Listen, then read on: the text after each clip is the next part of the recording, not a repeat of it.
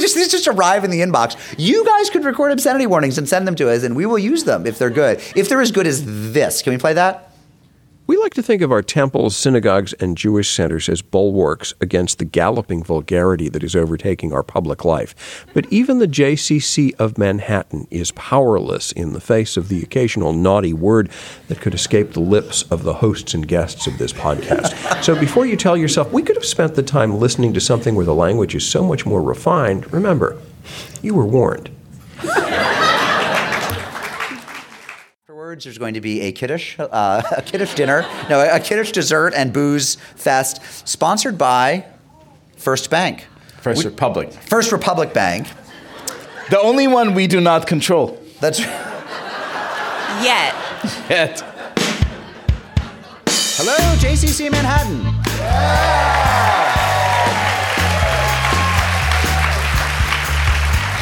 This is Unorthodox, the world's leading Jewish podcast, coming to you live on tape from 76th in Amsterdam, the JCC of Manhattan.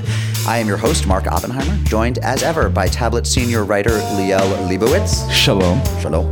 And by Tablet deputy editor Stephanie Butnick. Hi. Our Jew of the week this week is comedian and actor and writer Judy Gold. Best. And our Gentile of the week is he's like He's a, you- he's a real Gentile. he's a real guy. Except as we'll discover, he's he's not. More Jewish than any of us. It is Jesuit priest and author Father James Martin. Uh, plus, we will take your questions and we'll play Jewish geography and we will play unorthodox host trivia and we'll give you some presents. Uh, and we will have you home in time for Real Housewives of New Jersey, which is on tonight. New episode, I understand. But before we do, Mark just discovered reality TV. yeah, yeah. Well, you know the only reality TV the Oppenheimers do. do What? know, is MasterChef. My kids can imitate Gordon Ramsay very like they're British. They're British Gordon. I mean, all kids could imitate Gordon Ramsay. All you have to do is like throw a tantrum. Yeah, yeah. Right? I mean, They like that. Basically, They- Gordon Ramsay. They like that. In fact, we haven't talked about this, but in fact, when when the kids are on vacation, they often have a family master chef where we have to do mystery boxes of ingredients, and then they get to make things. This is, this is actually a HelloFresh ad. Yeah, it, it's not. It's really not. Stephanie Taylor Butnick, what is up? It's been a big week for you, and you know what I mean. What happened? Wow, really setting me up. So, okay, I was at Fairway the other day, and I was like on the on the checkout line. And I was like, if- to be honest, I was sending Ben a picture of the like meat I got and being like, "Does this look weird to you, or can I get it?" And someone came up to me and was like, "Are you Stephanie from Unorthodox?" And I was like, Whoa. Yes, Whoa. I think so." And it was Morgan, and just like a listener, and it was amazing. And she's going to try to come to our live show in our our next week's show at Beloved in Brooklyn, and it was just like I felt like a celebrity because afterwards I could tell the guy behind me online was like, "Who is she?" Whereas I was just like, "Is this meat okay?" It like was maybe okay. Ah, marriage. yeah. Honey, is this meat okay? So I I, uh, I I see your story. I really do. Uh, My celeb sighting of me? And, and I, I raise you the fact that one of our listeners, whose name I wish I had the wherewithal to look up before this live taping, um, uh, got a new cat. Did she name the cat Mark? No. She did not. She did not. Did she name it Meow. Stephanie? She did not. Uh, she did not. Uh, there is now a cat in Lancaster, Pennsylvania, and I say this with, with half dread, half pride, uh, whose name is Leo. that amazing. cat, that cat is armed. But All that cats cat are has armed. a has a vaguely menacing Israeli accent. He's like uh, meow, uh, maze, cat food. the cat only eats bamba. He does solely on Bamba. Doesn't sleep at night. But as I recall, Leo was the middle name. I think it's like Was- Tevye It was Leo. like Tevye Leo, which is fine by perfect. me. Fine. tradition, Fine you know? by you. So I, I like got that. It'd be nice if somebody named something after. I got nothing. On my home front, no, no, um, nothing about me. But the interesting thing is, for those of you who listen to the show, you know that I don't have an intimate relationship with um, with sports necessarily, and even less so. I think the- that's very surprising to Yeah, some of our listeners. and even like the- looking at you, that's like really. even less so the contact sports, and even less so what one friend of mine refers to as the helmeted sports. Like um, like fencing. They're like, I hadn't thought of that way. like fencing. But Rebecca has become a massive Patriots fan lately. Like she knows Wow. she is. Well, I mean, I, I'm guys, sorry. Those of you clapping, what the fuck are you clapping for? Like, Where No, does bad. where does the Upper West Side fall? Eagles. I'm- wait, Right. wait, wait, What are they hissing about? Like what? She should be rooting for the Jets? I mean, what? She's she's. I can only do what I can do, guys. I mean, it's she's growing up in New England in the era of Tom Brady. But but what's really interesting is she's become like deep, deep. I mean, I thought. And this is sexist to me, but I thought four daughters. I have dodged the football dad thing. Like I don't. I will not have to go to practices. I my Sundays are still free for Reading. reading and making souffles. Crochets and yeah. and you know, uh, and no, she in fact um, has been texting with my dad about football because I love that. it looked like we were headed. My dad's from Pittsburgh. It looked like we were headed toward a Steelers Patriot. Maybe that was going to happen, and then it didn't. But she and Grandpa have bonded over this. Come home, the kid's having a beer. She's yes. Yo, dad. But she now has a Patriots sweatshirt, a Patriots knit cap, and we are going to Springfield um, in two weeks to watch the Super Bowl with my dad. And I love that. which is really sweet. No, it is it is really sweet. But as I said, I'm having to rejigger the whole expectations thing. I mean, the good news is she. I don't think she wants to play football. And and Mark would be like, wait, is this a home run? News of the Jews. Neil Diamond, you may have heard, is retiring from performance because he has Parkinson's disease. we love to start you up on like a like a high note. Yeah. And Neil Diamond has parking. Is Neil Diamond, by the way, big Welcome in to the live show. Is he Uh, big in Israel? Nobody knows who that I is. feel like he really could be. Yeah. Should be. He should be. Yeah, he should be. Um, yeah, we want to get the sad stuff out of the way. So the first thing is Neil Diamond. We just want to give a shout out. We wish him well. Rafua Shlema. He's obviously a hero to us all. Second, this isn't sad. This is actually quite inspiring, but but it's it's a tough story. We want to give a shout out to uh, our woman Aly Raisman for. For telling it like it is about Larry Nassar. Um, in other news of the Jews, somewhat, Something good, something good. Something good. Okay, something okay, good. okay, okay. Something good. You may have heard about the um, the patch that some gun stores were selling. That was a Star of David, but instead of saying Yehuda in the middle, it said gun owner.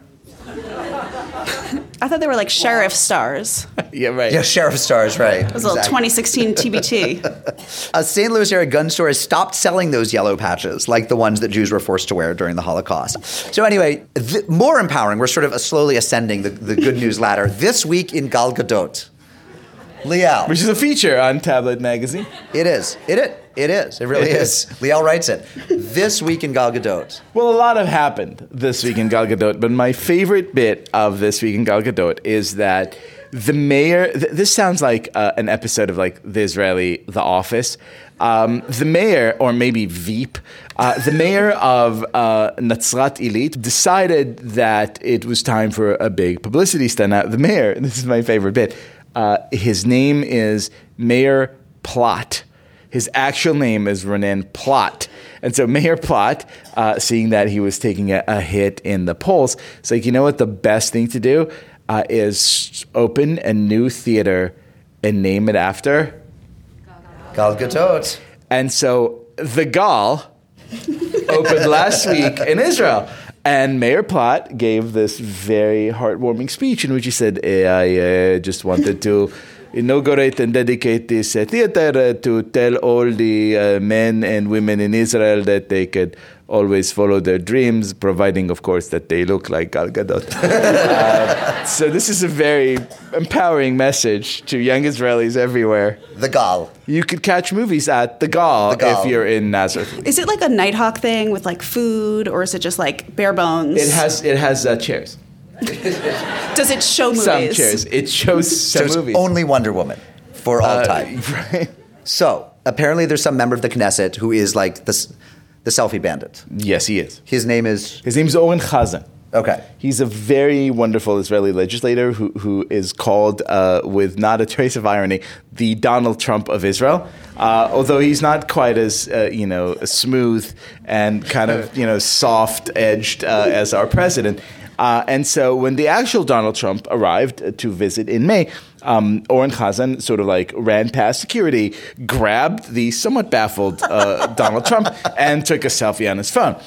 And so now this is like a perfect embodiment of Israeli politics. When uh, Vice President Mike Pence just visited Israel, the Speaker of the Knesset announced uh, no member of Knesset is allowed anywhere near the airport, which is which gives you a perfect insight into what happens when you give Jews a state of their own to run. and all like the cell phone technology to take selfies. The thing is, Trump loved it, right? It was the highlights. It's, it's the only thing he'll actually remember from the trip is that there was this member of Knesset who selfied a very him. nice man who. Remember that very nice Jew? A little man with a little beanie on his head who counts my money? A television station in France is being taken to task for a show in which they aired uh, a joke told by a Belgian comedian about the Holocaust. Belgians. Belgian. Some of you may know Liel has a special place in his heart for the Belgians. I don't actually like. It's not the Belgians, it's Belgium, I It's think. Belgium. Low country, low morals. That's right. That's what I say. All right. So, The Fran, pedophilia capital of the world. I will say this again and again. you're going to get sued by Yeah. Belgium. You know, let them prove that they're not the pedophilia capital So- of the world. So France 2, excuse me, France 2, Oh.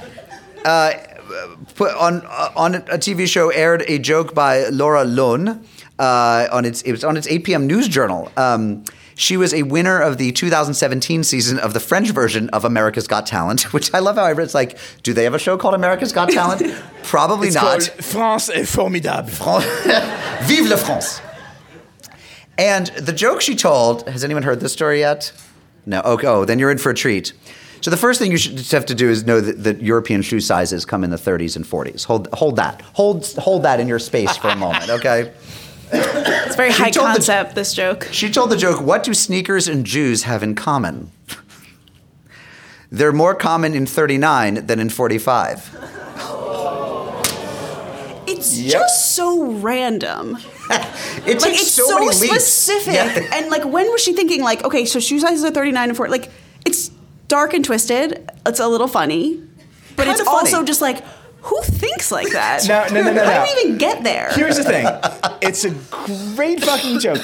But, But but, it's actually the definition week- of a joke we could tell that she can't. That is true. A week earlier, uh, another comedian uh, by the name of Tex goes on uh, France est formidable, uh, and he tells the following joke. I am not making this up for effect. This is actually the joke that he told. The joke is The prior week. What the prior week prior to this? What do you say to a woman who has two black eyes? Beat, beat. Nothing. Someone has already tried to explain something to her twice, and it didn't work right? You know what happens? Everyone in France is like, mais ce n'est pas amusant. Mais this is about domestic violence. This is not something that we laugh about. And the comedian is booted off the show. Now, the following week, this lady comes and makes a joke about the Holocaust. And everybody's like, ah, mais, mais, c'est très bien joke. We like it so Yeah. It was bold and daring. yeah, bold and daring. So Right. edgy. In, in the uh, kind of order of Right. moral outrage in France, domestic violence here, uh, the Holocaust, eh, meh. The pro- I mean, Thanks, France. Thanks, thanks, France. The problem, of course, is she didn't come and get her hechsher from us, right? If she had told, if she, I mean, seriously, if she had told the joke on unorthodox, it would because well, we'll see. We, we got Judy Gold on later. We'll we'll we'll get yes, there. yes, We'll get there. We will get there. Our Facebook group has been, it's now over 2,000 strong. It's about, you know, it, it's, it's amazing.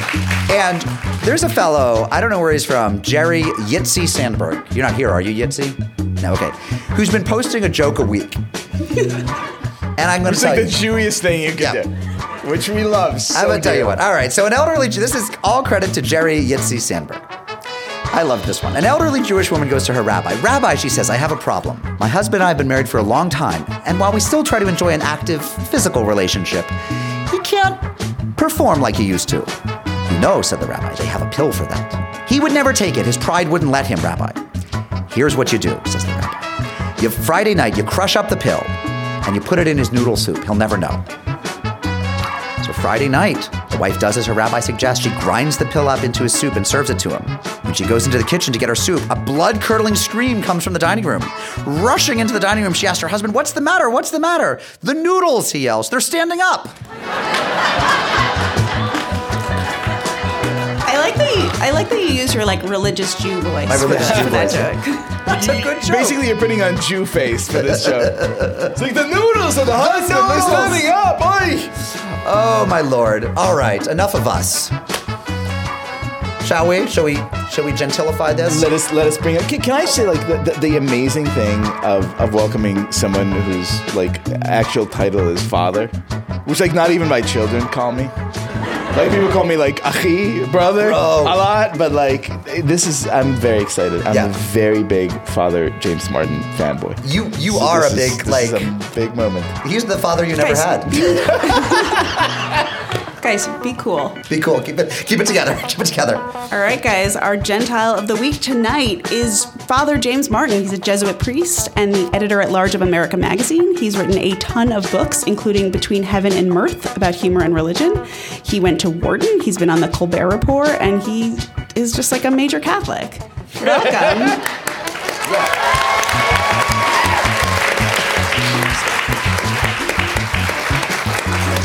Father. So what, what, what, should we call you? Father, Jim's Mr. fine. Jim. Okay. Yeah, it's fine. But are there people if you don't like them, are you like it's father? to you? Do you play the father card sometimes? No, but people sometimes people have a hard time calling me Jim, so they'll just call me father, and I'm And, fine and with we that. spoke in the green room. Your mother does not call you father. No, I was saying that among some very religious Catholic families, that the parents call the son father, which is really weird. So it's like, oh yeah, Father Jim was just by to say mass for us, and it's kind of creepy. So my mother said, "Do I have to call you father?" And I said, "Please do not." It's a little too Freudian for me. Jim then asked Jim then asked us, he said, Do mothers whose sons are rabbis call their son like Rabbi Shlomo? And we had to think about that, like, no, they would say, My son the rabbi. But they wouldn't say Rabbi Shlomo was over. Right. Not to be confused with like my son the doctor and Right, my son the right, lawyer. right. So you're like a cool priest. Do are people surprised? Like are people expecting something different when they see father, you know, they hear father, they hear priest? I don't know what they're expecting, and some people do not think I'm a cool priest, so it all balances out. But do you find that there is like a stereotype, like that there are perceptions people have that you're going to be intimidating, Oh. you're going to be hard, you know? No, I think the stereotype of the priest is that you don't know anything. So you know, I I, uh, I would go to parties and people would say, "I "Oh, what do you do?" I'm I'm an I remember this vividly. I'm an investment banker. Now that's not like a bank. that means that I said, "I know. I went to Wharton." And they're like, "Oh, oh, that's fascinating." So now the idea that you just you don't know how to drive a car. You, I was on the subway recently. You're talking about people recognize you, and this woman came up to me and said, "Are you Father Jim Martin?" And I said, "Yeah." She goes, "I can't believe you're in the subway." and I said, "Well, how, how do you think I get around New York?" She said, I don't know. I don't know how priests get around. People flying No, carpet. I mean, yeah, exactly. Right. Special decree. So You sometimes were that, you get a little Liel? that. Father Jim takes the subway. You might want to try it sometime. Along with along with us mortals. That's right. does. That's right. So, um, Father Jim, you went to Wharton I and then you worked for General Electric. I did. And that wasn't fulfilling enough? It was not. Yeah, surprise. Um, no, I, w- I went to Wharton. I studied business, and um, Alma mater of certain leaders of the free world. yes, Yeah. yes. Well, himself went to both uh, the University of Pennsylvania and Fordham University, so I am doubly embarrassed. um, yeah, no, I went to Penn and uh, then took a job at GE and worked there for six years in New York and in Connecticut, and then I found that I really was in the wrong place, and I t- saw a documentary on a, Trappist monk called Thomas Merton, and that, you know, as they say, I saw the light finally. Um, How Catholic were you before you saw the documentary? I always describe myself as a lukewarm Catholic. So I didn't know what a religious order was. I went to Mass most Sundays, not all Sundays. I didn't go to a Catholic school. I didn't go to a Catholic high school. Certainly, Penn, as you know, is not a Catholic school.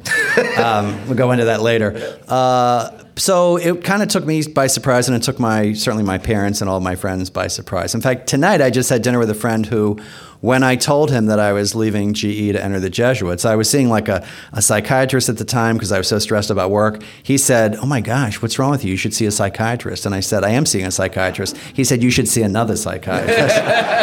so yeah, people were surprised. And your parents, uh, upon Horrified. this, uh, upon this uh, announcement, were not. angry, Amused. uh, horrified. You know, they, and I don't blame them because you know they didn't know any Jesuits and they didn't know any priests really, and so it came out of the blue. And I really hadn't talked to about it with anybody because I didn't know a whole lot of Catholic friends, so I didn't know who to talk to about with. You told us backstage that the the one thing that you heard more than anything when you announced you decided to be a, a Jesuit is Mazel tov. So, okay, the so let's- most Jewish Jesuit you will ever meet. So let's let's go. What year were you at Penn? Uh, 1978 to 1982. Okay, so you're The it's- glory years. It's the, it's the late '70s, the early '80s, the dawn of the Reagan era in West Philadelphia, and you're at Penn, uh, a school that is how Jewish? They say forty percent. It's it's 40%. and you're looking around at all of these Jews. What did you think of Jews back then? I well, I grew up. I grew up in a largely Jewish neighborhood. So the joke of you know some of my best friends, all of my best friends were Jewish growing up. I went to more bar and bat mitzvahs than I can count. I went to zero confirmation and communion parties, really. And so I went to Penn. All my friends were Jewish in high school. Okay, and but so, what did I think about it? It's like it was like being in my family, and they were all they But all never- Jewish. okay, we was like, what do they think about me? So- that's the strange thing. But I okay, granted, and I but I, I feel like that dodges the question a little. Like you you must have had a sense of difference. Then what did you think about not being Jewish? Then what did you think about? Oh, the- that was if I were unusual. if I were you know. I have thoughts, for example, about having been a white person who grew up in a city that was largely minority. I mean, the, what the, the nice thing about it was they were people to me. Humans were humans to me. But it wasn't a non-thought to me that I was in the minority there. Uh, honest to God, I was so comfortable that I did not give it. Uh, seriously, I did not give it a second thought. I just knew. I mean, I, you know, I knew I knew more Jews growing up than Catholics, and so the I didn't know any devout Catholics at Penn. So I knew all, you know, all the Jewish people in my hall and all the Jewish people I live with, and you know, I was the object of curiosity. for You were not from Springfield, Massachusetts, like No. me. Okay. We had we we had in our house off campus a Christmas tree one year, and you know all the Jewish guys in my house were fascinated. By the way, we lived next door to a Lubavitcher rabbi rabbi community, so this was you know so so the fascination for them was like where do I put the ornament, you know that kind of stuff. And actually, the the other thing that happened was uh, when Lent came around, um, my Jewish friends said, "Well, what happens at Lent?" I said, "Well, you know, you give something up." And they this is a true story. They said, "Well, who decides that?" And I said, "Well, I decide that." And they said, "Well, where's the where's the toughness in that? We should decide that." So it was like it so, was like hazing. so let me tell you. So for the last thirty years, my Jewish friends at Penn have told me what to give up for Lent. Every Ash Wednesday, Rob Schlackman calls me and tells me to give up a food, a food stuff, a spice, and a candy every Lent. Which, is, which is and, and I've told my Catholic friends this, like, and they said, "You're right. Why, how hard is it for you to give something up?" So the first year it was orange soda and snowballs, snowball pastries, and they we- checked. Could we have a tablet America magazine swap where could you find someone at America who wants who can't figure out what to give up for Lent and we will decide for them? It's very hard. One time, Yom Kippur us. Well, when I entered the Jesuits, of course, what did they tell me to give up? Sex. That was my it was for Ash Wednesday. So yeah, so I was For every Ash I, Wednesday. I, I was the object of curiosity to Penn, Right. not the other way around. I see. Yeah. All right. Give us sex for uh, this Wednesday and every other and Wednesday. every Ash Wednesday and every day. That- that yeah, comes, for the rest right. of your life. Yeah. Yeah. it was a hard Lent. Um, so y- your recent book, uh, as as I've said before, I I I have read all of them. Um, Could we just could we get the name for our listeners? So Sure. what's the it's name actually, it? I have a hard time remembering it. Uh, it's Building a Bridge, colon, how the Catholic Church and the LGBT community can enter into a relationship of respect, compassion, and sensitivity. Whoa. okay, does okay. that fit in a tweet? What's that? Does that fit in a tweet? A The nice 280 thing about a long subtitle is when publishers or reviewers, uh, you know, sort of talk about your book, they kind of have to say what it's Right. about. So it's like a little mini ad. Uh, how did building a bridge come about? What what motivated you to sit down and write that book? So in 2016, there was the um, uh, Pulse nightclub massacre where 49 people were killed, and I noticed that uh, almost no bishops, no Catholic bishops, said something. So, for example, the the killing we had just. Uh, Today uh, or yesterday, the bishops came out with a statement. There was no such statement for the um, LGBT people, and I thought that was really appalling. Uh, and so I did a little Facebook video about that that got a lot of hits. And then I was asked to give a talk about that subject, and I talked about building bridges between the Catholic hierarchy and the LGBT community, and then it became a book. Um, so part of it's the call for dialogue, and part of it's a call for prayer.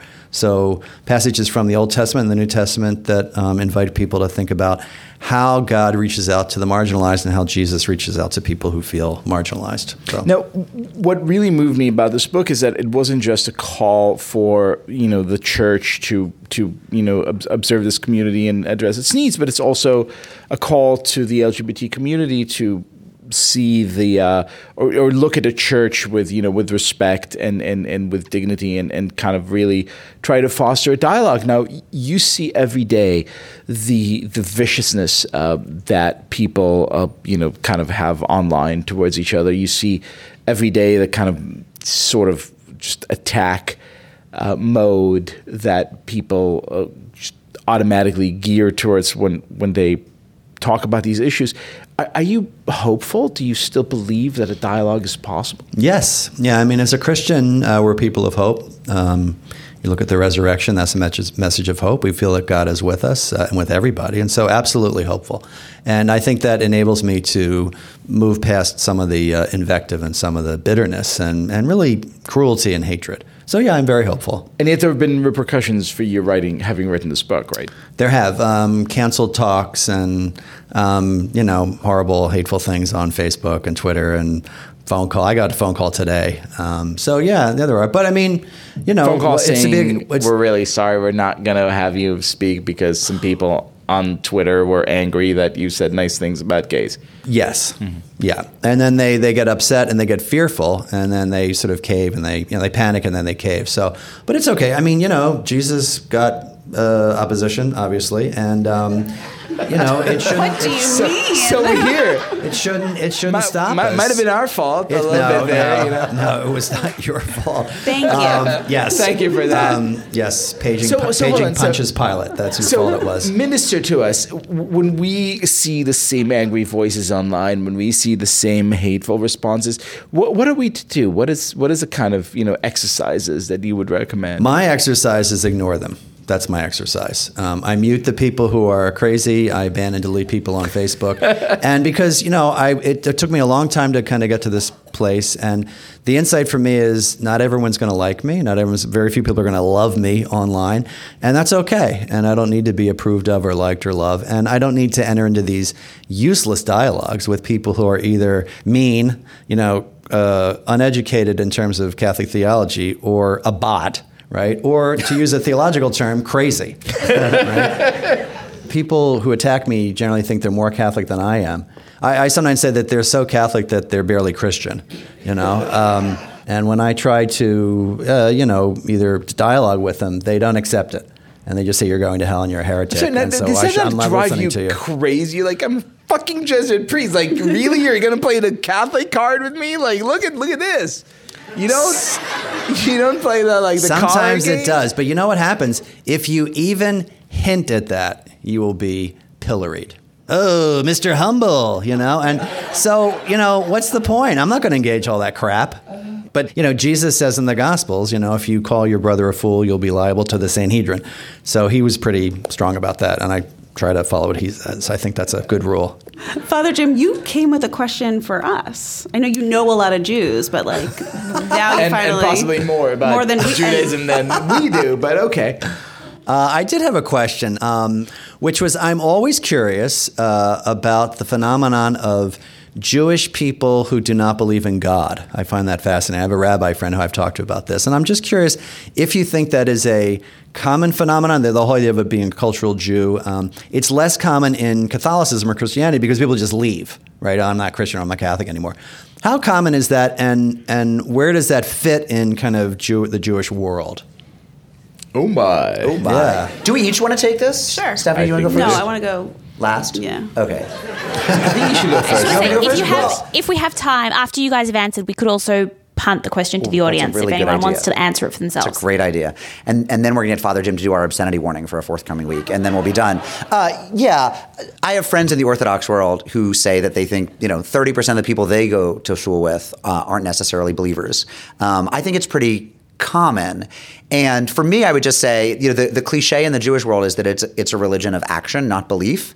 I think that really is true. You guys, I mean, Protestants in particular, and and mo- many people who come to Catholicism you join as an act of faith, and we join as an act of being born. So um, now there there are people, there are Jews by choice, and but but even they, it's like the, the quiz isn't do you believe in God? Um, that's not what conversion is about. And so I think that that I think I take very seriously the idea that Judaism is about um, about many things. It can be about identity with the community. It can also be about keeping mitzvot, keeping commandments. But that um, p- my own personal theology is most people's belief fades in and out. And for some, it's 99% atheism and 1% something else. And some, it's the reverse. And other people are in the continuum. But it actually strikes me as a fairly weak basis for religious identity.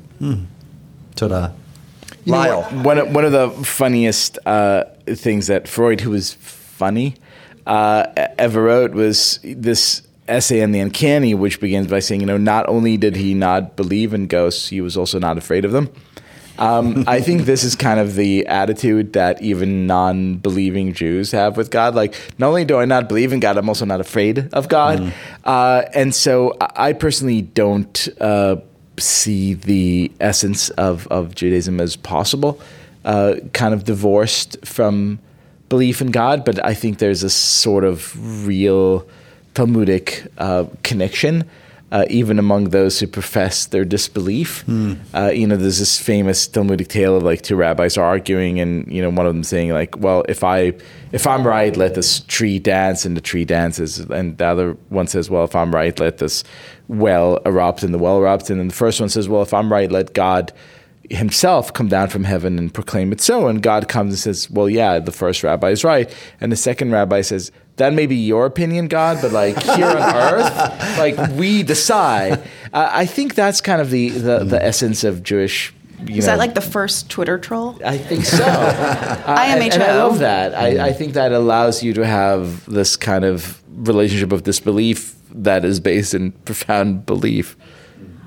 Well, I think Judaism is so much about questioning. From a young age, we're taught to question basically everything. And if you look at sort of these like Talmudic exchanges, it's all about sort of fighting and, and, and intellectually questioning and just wondering. And so to me, that actually, it, it makes sense then that a lot of Jews would question this idea of God. Like, the, to me, it doesn't, it's not the craziest thing.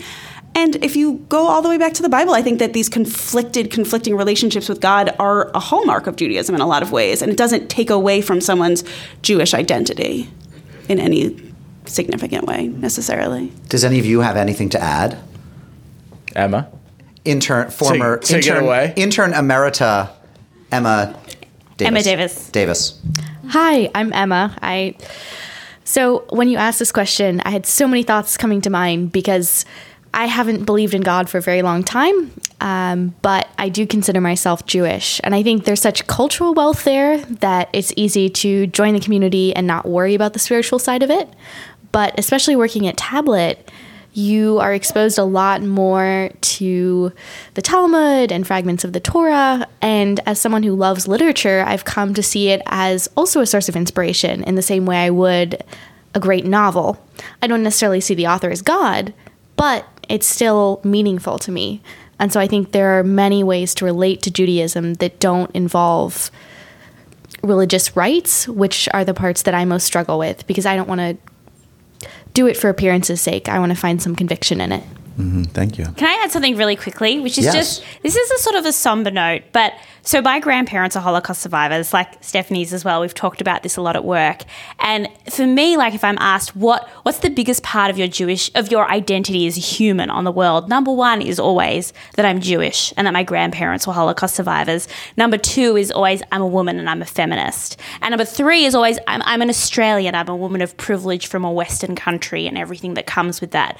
But I think growing up knowing that you're Jewish, I mean, maybe you're you're you're the descendant of Holocaust survivors, maybe you're not. We're all descendants of Jews who were persecuted by virtue of being born as Jews.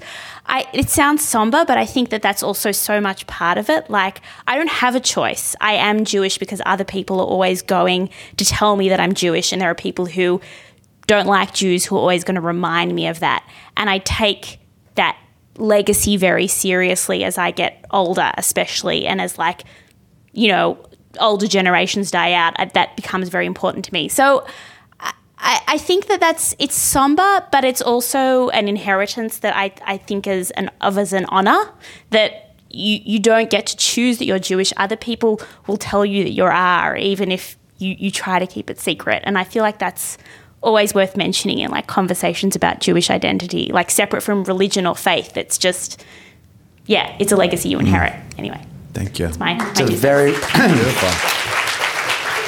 it's a very profound question. Um, on another note, would you do us the honor of giving recording a future obscenity warning that begins with "This is Father James Martin"? And and then what? Just uh, you know, just warn people that there might be obscenities There might be swears on the show. It's a warning. Don't listen because if you are afraid of swears, you know. There may be words that Jesus would have found. yeah, could it be very offensive. Christian? Could you make it really? Yes. Yeah. Not Jewish, more Christian. Christian warning. Uh, do I have to say the name of the show? No. Okay. All right. Hi, this is Father Jim Martin. The show you are about to listen to may contain a few obscenities, so please be warned and uh, don't be too offended. God bless you. Father Father Jim Martin, thank you so much. Where can we find you? Where can we follow you? Where can we read your books? On the Upper West Side, apparently. You what? uh, so um, Zabar's? I have a Zabar's. That's right. Perhaps um, I have a Facebook page, Father James Martin SJ. I am on Twitter, James Martin SJ. I'm on Instagram, James Martin SJ, and I am on Snapchat, James Martin SJ. Whoa! And will you tell our audience what the SJ is for, who might not know? Society of Jesus, which is the formal term for the Jesuits, uh, which someone called me the other day and said stood for a stupid jerk.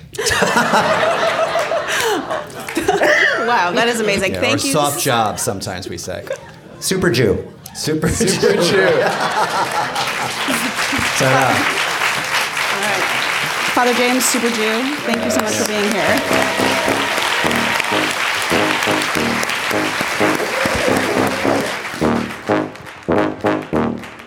Hey, J. Crew, thanks for listening to our live show recorded recently at JCC Manhattan. If you want to tell us what you think, well, we would love to hear it. And there are two ways. There's the old fashioned way with this thing called email. You can write to us at unorthodox at tabletmag.com. But we would also really love to hear your voice. And we've been having a lot of fun playing your messages on the air. So the listener line, the feedback line is 914 570 4869.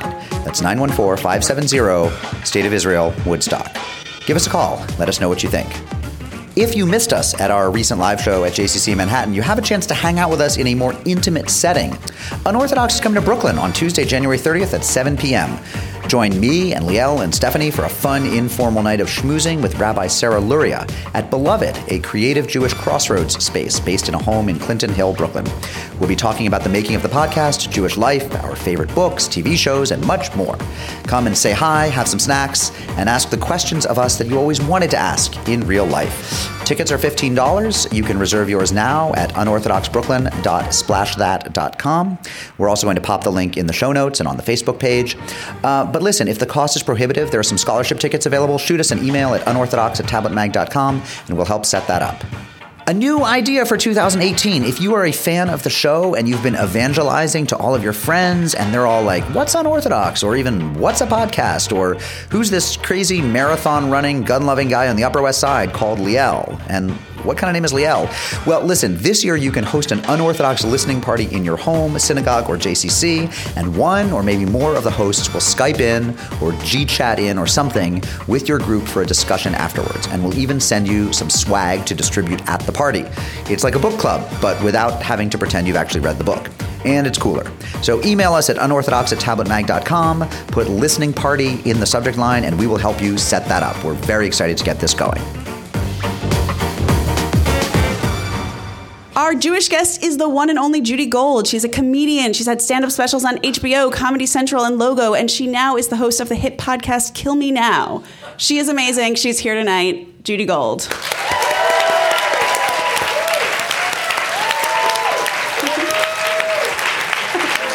Very formal. By the way, that's a star. Like she's walking right out Yeah. of the green room, being like, "Oh hi." Yeah. Yeah, because I really have such an attitude. Listen, you know I love this podcast. I know, have it's to say I'm a amazing. fan of the podcast. Thank you. Um This podcast loves you very Yes. much. Oh, I, I, I can't believe I didn't think of this podcast. It's so annoying. I would have been like a really good. You would've killed. Yeah, you would have. You Yeah. could have. You could have replaced me. Or, You're or, only- or or Leo. Leo. Thank Why you. would you see? Only a woman I would know, say I you know. could As I- replace me. as I said it, I was like, peop- lean these in. two are. Ugh, you don't need them. Yeah. Well, I'm gonna like You go were out on my way own out there, soon, Steph. Yeah. So we can just do like our own. Yeah, exactly. Yeah. In fact, we could leave right now. and just Please, take please it away. do. So you're not just a comedian who's Jewish. You're very much a Jewish comedian. Your Twitter handle is literally at J E W D Y Gold. Yes. I. I. You're not assimilating. No, I have not assimilated. I. Um. You know, it's I. All right. So I, often I get asked this um, by uh, newspapers because you know they'll interview me. They'll say, "Are you? Do you identify more as gay or Jewish?" and there is not even a comparison. Okay, I am a Jew. I I look like a Jew. I think like a Jew. I eat like a Jew. I am a Jew. That is who I am. I happen to be attracted to, you know, women. So I that's who I love. But who I am, I am a Jew. I am a Jew through and through, and I am a proud Jew through and through. I love being a Jew. I love it. And my mother, I'll say, uh, she grew up on the Upper West Side, and in uh, she was born in 1922, and they didn't girls didn't go to Hebrew school, and every day after school. She went over to Shaare Zedek on 93rd, which is now becoming a condominium. I, I can't. And um, she sat in the boys' Hebrew school class voluntarily. That is how much she loved, you know, being a J. Yeah. And we're at the J. Jay. Yeah. Can you? Well, I got. to This wasn't on my script. I got to ask because Yeah. we, as you know, we talk about this. How, your feelings about Jewess as a word? Jewess. Yeah. because it's the same. I feel that way about comedian too. You don't like it. Uh, just uh, do we have to gender everything? So You are, know what you, I mean? are you an actor or an actress? I'm an actor, you know. See, it was I interesting. like we were. Talking about that earlier, and we are like, but actually, actress was never derogatory. I mean, unlike no, some, it's just that unlike that Aviatrix, which was Amelia Right. Earhart and nobody. it makes it about it makes it about the the you know gender of the of the performer. I think you know? comedian strikes. I think you're right. There's something diminutive about Comedian. it. Yeah, like Yeah. like you're Like not a Sophie comedian. Tucker. It's like a lit, yeah, it's like a mini comedian. You know what I mean? A comedian. Like pocket size. Yeah. Comedian is yeah. someone who has to like uh, bring a brisket before Right. she goes on stage. you yeah. and the brisket. It's this is twice Yeah. you've mentioned brisket. Have you noticed that? I mean, It's ever me. since Liel decided to lose 100 pounds and start keeping kosher, every conversation is just brisket. Really? true. So wait, the kosher thing is new for you. It is very Newish. much so.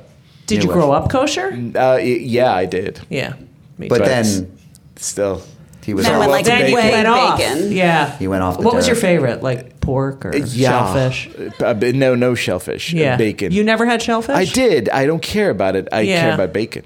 Yeah, bacon is very Yeah, delicious. bacon is the thing for It is. people. Yes. You grew up kosher too. I grew up kosher to, to the point my mother was so kosher that you know if you use the wrong spoon so you use like a meat spoon for ice cream uh, it was as what the what I can't believe what is going on it was I, I was like, what, what's going on? Are we are, are we getting bludgeoned to death here? What? I don't understand it. I tried so hard. It was unbelievable. The the reaction to the wrong spoon, you know. And then after we got struck by lightning, she would take it. You know, the the the rule is that you bury it in the earth, right? Which most people know because of Curb Your Enthusiasm, I think. Is that true? Yeah. That was like a Uh, or minor- my mother, who would, in the wintertime when it was too cold, we had a big garden, but she, it was too cold. She couldn't get. She'd put them in the house plants, so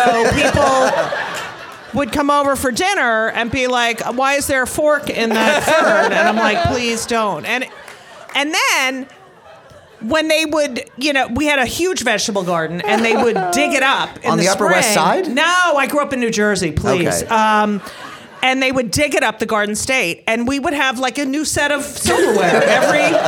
it was ridiculous. But the the reaction that you know, I can't buy. I mean, it was like. But there were people in your family who introduced you to the glories of the BLT. uh, this is what happened. My grandmother, Dorothy, who uh, was born in 1896, uh, she lived at the end of her life. She lived at the Hebrew Home for the Aged in uh, Connecticut. And one day I went there to have lunch with her, and we went to this place called Peterson's.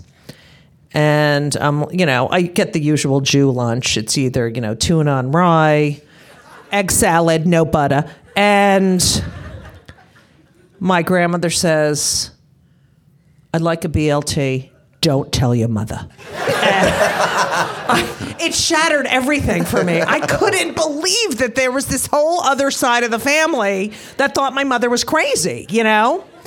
But yeah. You did a show on Jewish mothers, right? Wasn't that Yes, your, 25 one- questions for a Jewish mother. a Actually, book. my, my writing partner, my co-writer, Kate Moira Ryan is here, not Jewish, and uh, she's in love with Jim. And um, so we we went around the country and we interviewed Jewish mothers all over the country. We asked them. Uh, tw- well, we started. We had like fifty questions to start with, and then we were like there for you know three days asking these questions, and then we cut them down to twenty five. And it was really at the time when I became a Jewish mother, and I thought, where do I fit into this world?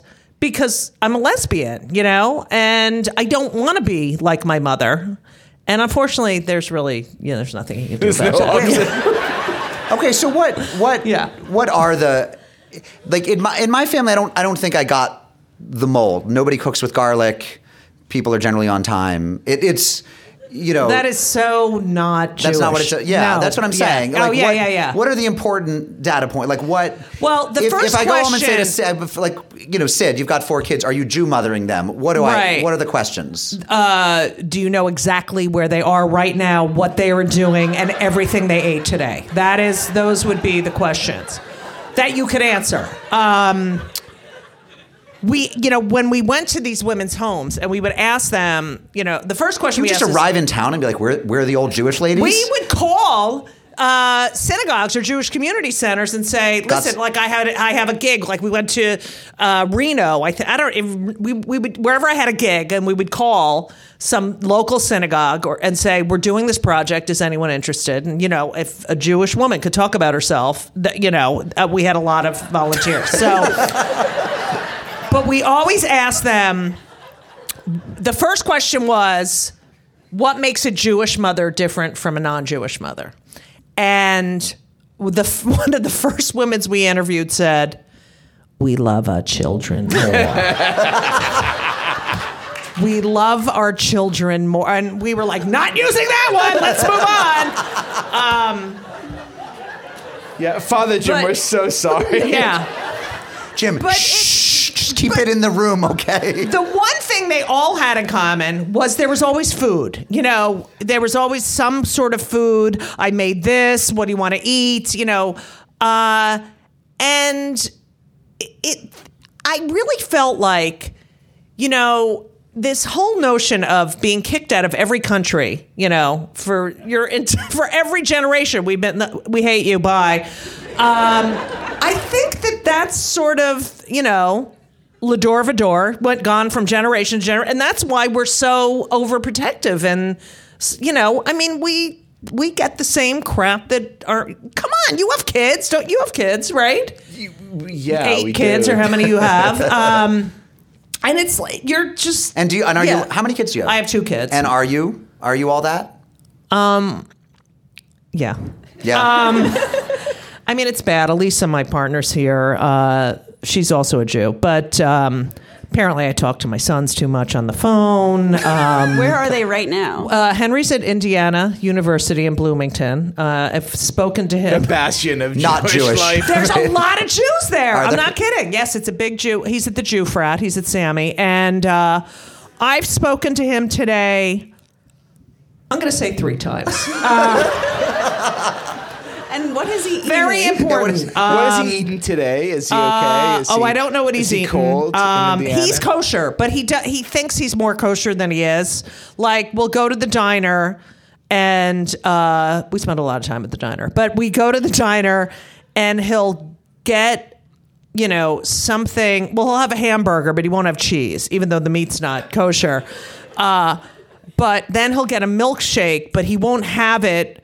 He'll he won't have it with he, the wait, he waits I mean, five it's like, minutes. yeah. what, he waits know? five minutes. A Yeah. respectable five minutes. Yeah, Yeah. and This it's is a bracha, and then and he does used to that. whenever I because I started cheating recently, And he, you know, my mother passed away in 2015, and he used to say, I'm taking a picture and I'm sending it to grandma. You're in so much trouble. He used to threaten me that, you know, every time I ate something non kosher, you know, he was going to take a picture of it until. And the other son? Oh, please. BLT. If he could No, eat, I- a- I if meant- he could turn, what? I mean, where is he in life? Oh, where is he? Actually, Start at the beginning. He was just here playing basketball at the Jewish Community Center, and he, I said, he's like, oh, I'm going to come backstage, and he's six foot seven. I was like, no, you can't come backstage because it'll be- literally, we're all in this room. I, I mean, we're listening, you know, people are listening to this. But if he walked in, you'd be like, oh my god, look at that giant child. So um, he went home, but he's at at the apartment. I told him to roll on the roller because his back hurts. Speaking of uh, giant giant children that that make you know life Yeah. weird for us. So the election of Donald Trump last year really kind of threw you into a into a little bit of a of a tailspin there. You've been very It's active. been really uh, I he I there are no wor- I don't know what to say. I can't believe that he can behave that way and keep his job. Anyone else would be fired. Any wife would be like, "Get the hell out of here." And any mother would, you know, send their son to either therapy or have them, you know, kidnapped and go to the, you know, wilderness something because there's it, Well, it's, it's, as you said in Colbert. Like I can't believe like we've elected the only New Yorker who doesn't who's never go to been therapy. to therapy. Yeah. I mean, he and who needs therapy? He has he is so not self aware. Do you think he's funny? By the way, No, he's Not not, funny. You know, he's the only person who can be satirized on Saturday Night Live and be mad about it. I mean, that's like. If someone imitated me on Saturday Night, I'd be like, "Oh my god, I, I made it! I'm so happy." You know, it's he's the most unfunny person. He has no sense of humor. He, you have to have a sense of awareness to be able to laugh at yourself and to be able to look at someone and say, "Oh yeah, I do that. It's pretty funny." He none of that. And and Trump supporters are also not funny. Like they, it's like you write a funny joke about him, and it's and I, I don't want to curse. You curse. Thanks. Um, I got an okay from Jim, so that's good, Father Jim. But um, you know, they call, I, I can't say the word, but uh, You can say the word. cunt. They'll Yes. call you a cunt. They'll call you, you know, you're disgusting. Y- y- it- It's it's unbel- They that's how they fight back. Let, let me ask you this, since we're on Trump and other uh, deeply unpleasant topics. Uh, you, uh, and it, it's probably my role in this panel to say this, but uh, there's so many reasons why I love you dearly. But one of them is that you are uh, unabashedly uh, supportive of the great state of Israel. Right. I get a lot of shit I for that. imagine as a as a as a as a gay comedian is not exactly the kind of default position that people would expect. it's you know i am very socially left and liberal and my politics are very left you know i i am a bleeding heart but you, say you're pro-israel and eh, how dare you? It's read a book you know? Look at the history. Look at what israel has contributed to the world at large. It, the, the thing that really upsets me most the lgbtq or stuvwxyz community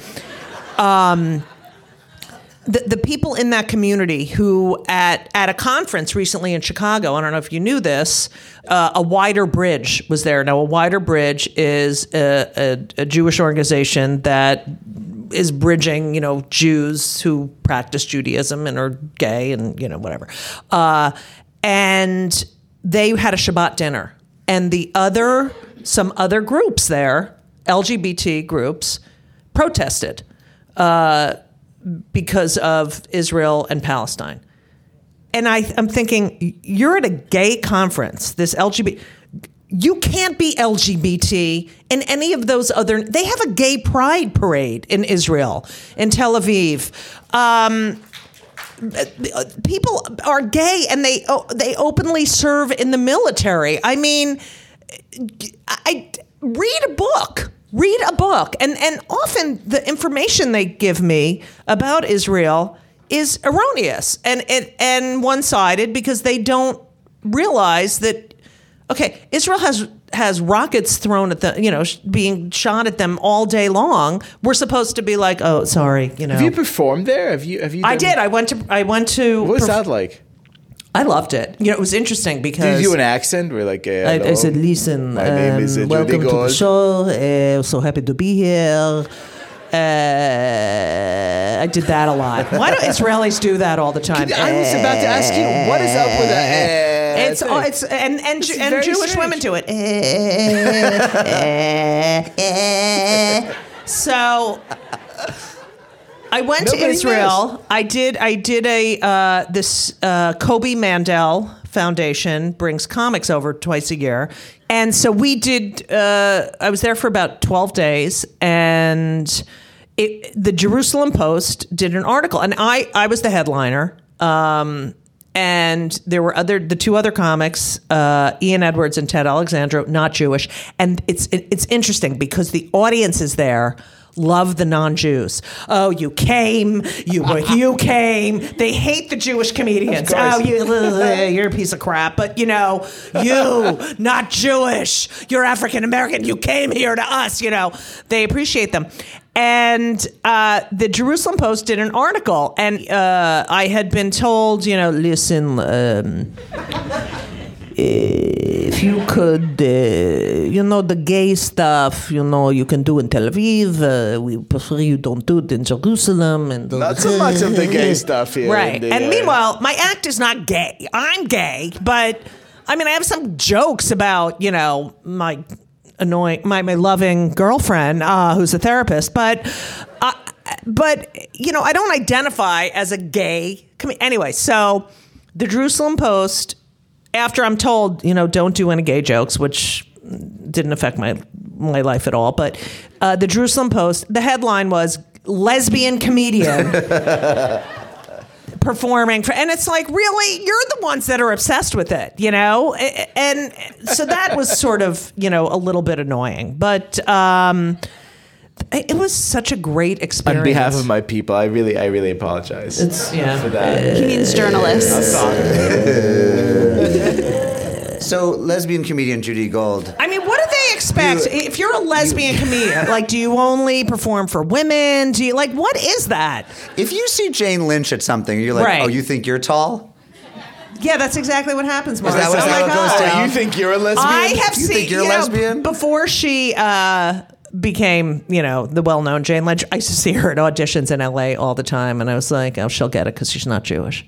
But and she did.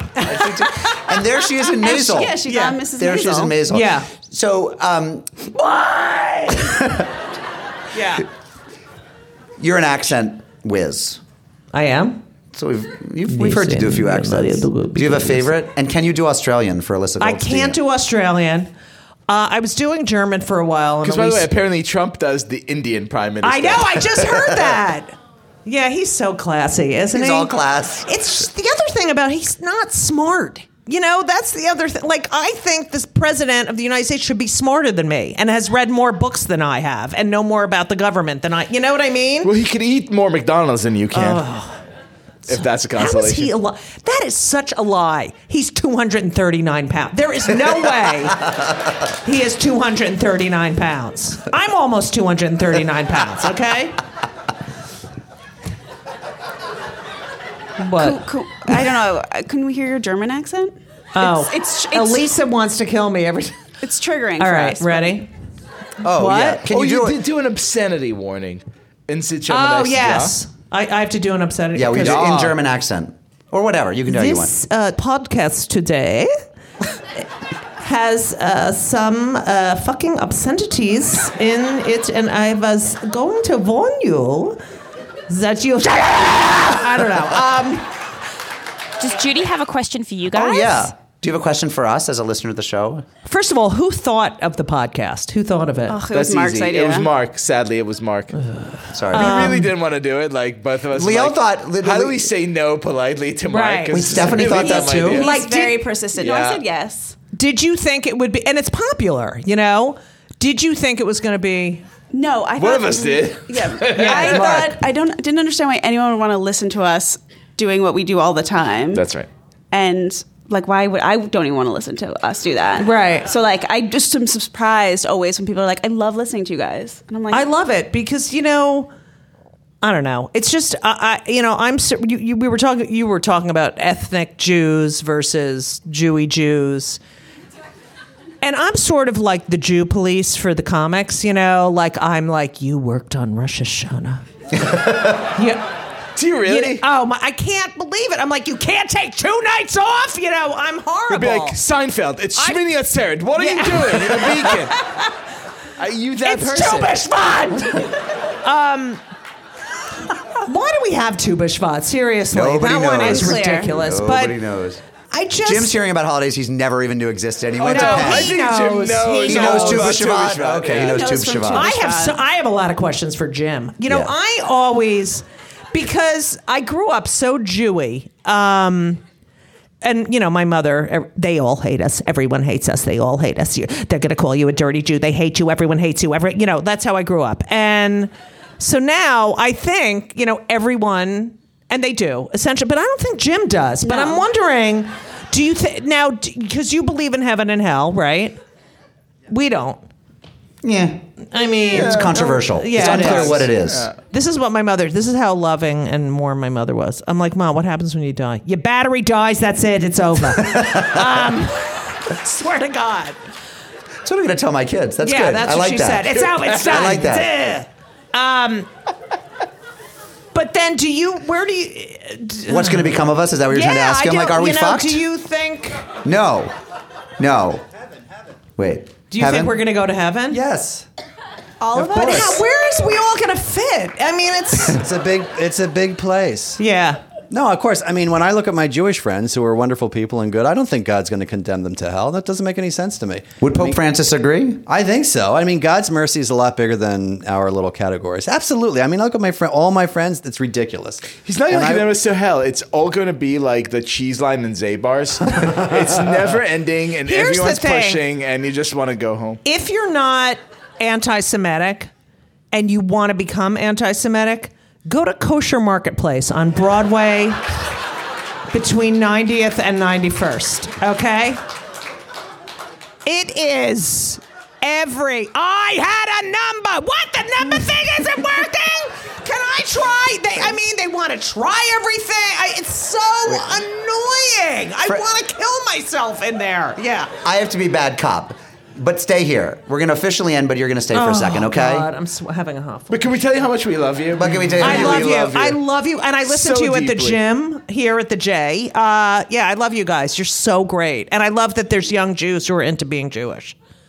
It, We're- a we're lot. into being Jewish. Yeah. And, not I just, tell my kids to marry Jews every day. And, then, you know. You got a son at Sammy. You you won. yeah, you, he's you- definitely, but I don't know about Ben. You, you I don't gave it the know. office, Judy. Thank you for being our Jew of the week. Thank, you for having me.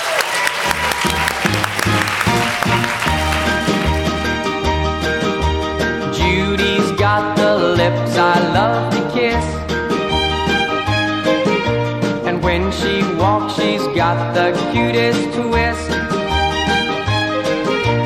She's grown up before my eyes. All at once I realize Judy, Judy, Judy, I love you.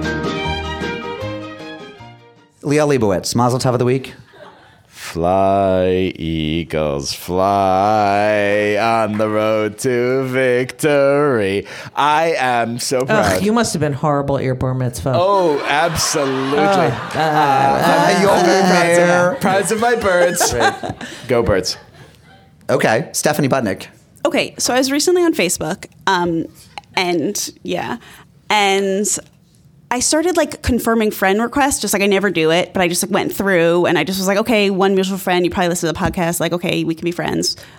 And I, right after I got a message back from Matt Sheeran, who's one of our listeners, being mm-hmm. like, this just made my day. And I was like, oh, hey. Is he Ed Sheeran's younger brother? No, but he's like, spelled differently. but he was like, no, it's like the S C H I, like the real Yeah. Jewish one. And he's like, but you know what would, and I was like, oh, great. Like, I'm glad. I still haven't confirmed my real estate broker. I don't know if you remember the Yom Kippur Yes. episode, but like, I, he's still in the limbo.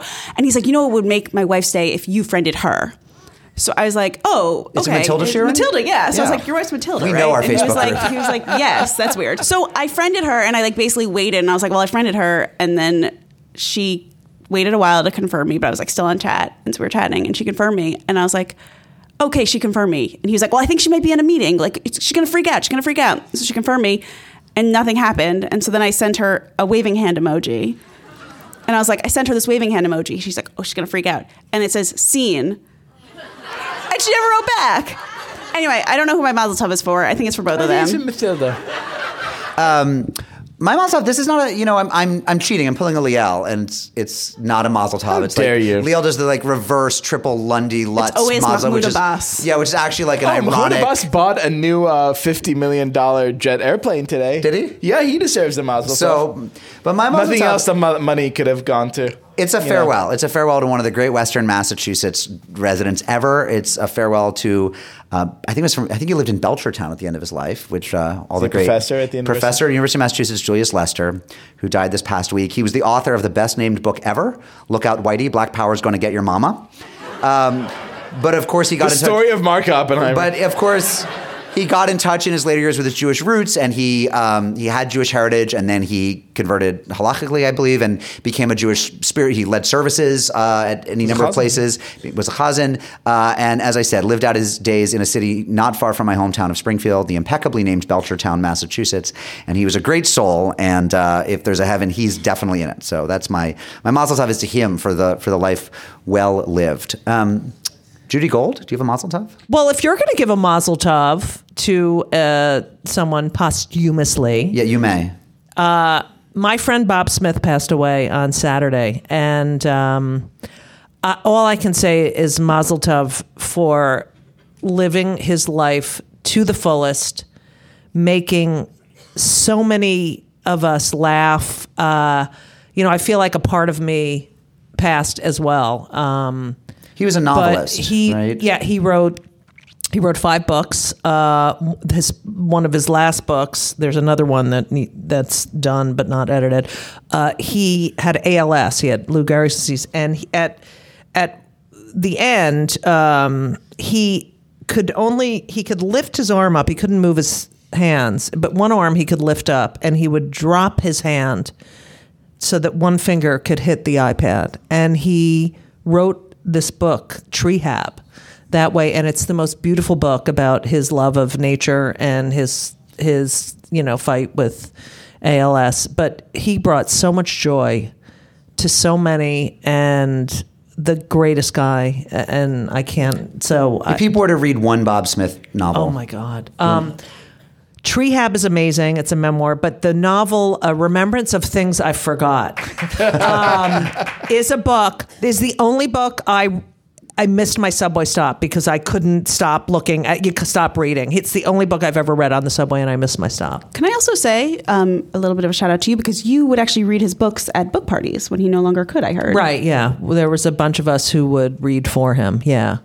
Um, oh, he was just the greatest. It's just life is so unfair. It's just unbelievable. But yeah.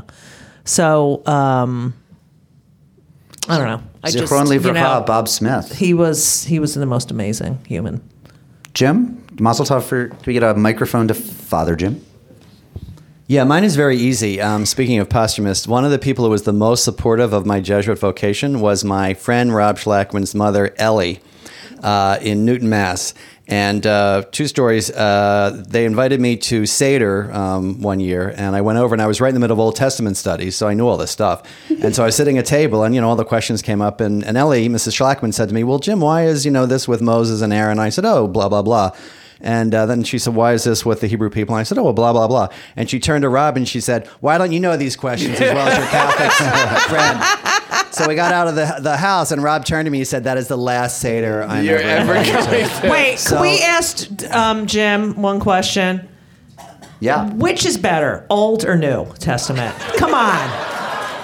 Which is a better read? Come on. As Jesus said in this situation, I pass. um, so last year, last year, believe it or not, this is a true Yeah. story. I was in Israel and I was at the Western Wall. And when I go to the Western Wall, I pray for my Jewish friends. And I was walking into the, the precinct and my phone rang, which was very odd. And I thought, well, who could be calling me?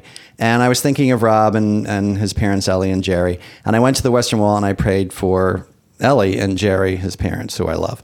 And I uh, walked out of the old city and I thought, oh my gosh, I wonder who that was, you know, calling me. It was Rob saying his mom had just died. So I feel really connected to her. So I want to say to Ellie Schlackerman, Mazel Tov and Toda. Oh, thank you. God, he really. I'm telling you, he's got So- the accent down. He does. He does. Unorthodox is brought to you by Tablet Magazine on the web at tabletmag.com. Write to us at unorthodox at tabletmag.com. Call our listener line and leave us a message. Follow Stephanie on Instagram at sbutnick. Join our Facebook group, now over 2,000 strong. Our show is produced by Alyssa Goldstein and Shira Telushkin with help from Julia Frakes. Our artwork is by Esther Werdiger. Our show is edited by Noah Levinson. Our music is by Golem, online at golemrocks.com. Our mailbox theme is by Steve Martin, who has a new triple album coming out. Rabbinic supervision by Rabbi Chaim Chasnoff and by Rabbi Alex Lazarus Klein of Congregation Shir Shalom in Buffalo, who we hear over Hanukkah dressed in costume to host Friday night Star Wars Shabbat, lit a menorah made of lightsabers, and explained how the Maccabees overthrew the evil empire. We record at Argo Studios, but not tonight. No siree. Tonight we record at JCC Manhattan on the Upper West Side. We're proud to be part of the Panoply Network. Shalom, friends.